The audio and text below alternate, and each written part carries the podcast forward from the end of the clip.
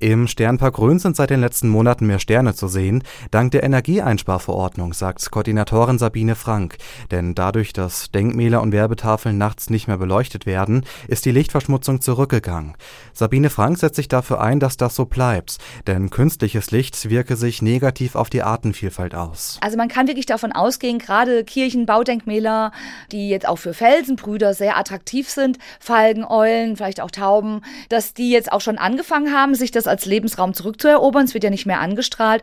Also sie sind dann so gestört, dass sie dann ihr Nest verlassen würden und dann geht halt eine Brut verloren. Doch kann die Verordnung einfach so verlängert werden? Ich frage beim hessischen Wirtschaftsministerium in Wiesbaden nach. Schriftlich heißt es: Die Forderung ist uns bekannt, aber aus verfassungsrechtlichen Gründen unerfüllbar. Das liege daran, dass die Verordnung einen anderen Zweck verfolgt, und zwar die Energieversorgung zu sichern. Der Landtag arbeitet derzeit an einem neuen Gesetz, das auch die Lichtverschmutzung reduzieren soll allerdings nur in abgeschwächter Form das geplante hessische Naturschutzgesetz bestimmt, dass künftig im Außenbereich außerhalb von Innenstädten jede Form vermeidbarer Beleuchtung durch künstliches Licht vermieden werden soll.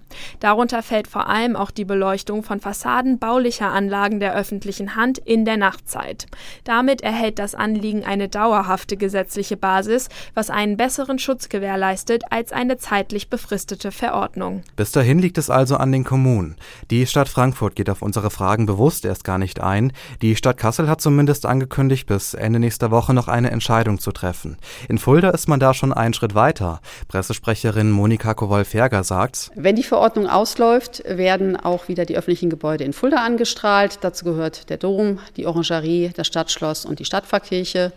Und äh, wir werden dann wie gehabt die Akzentbeleuchtung ungefähr eine halbe Stunde nach Sonnenuntergang einschalten und sie wird bis gegen 23 Uhr an sein, sodass auch der Energieverbrauch sich im Rahmen halten wird. Wir haben zudem auch in allen Beleuchtungen LED-Leuchten verbaut, die ja auch energetisch sehr sinnvoll sind. Und es gibt auch Unternehmen, die von sich aus die Einsparmaßnahmen aufrechterhalten.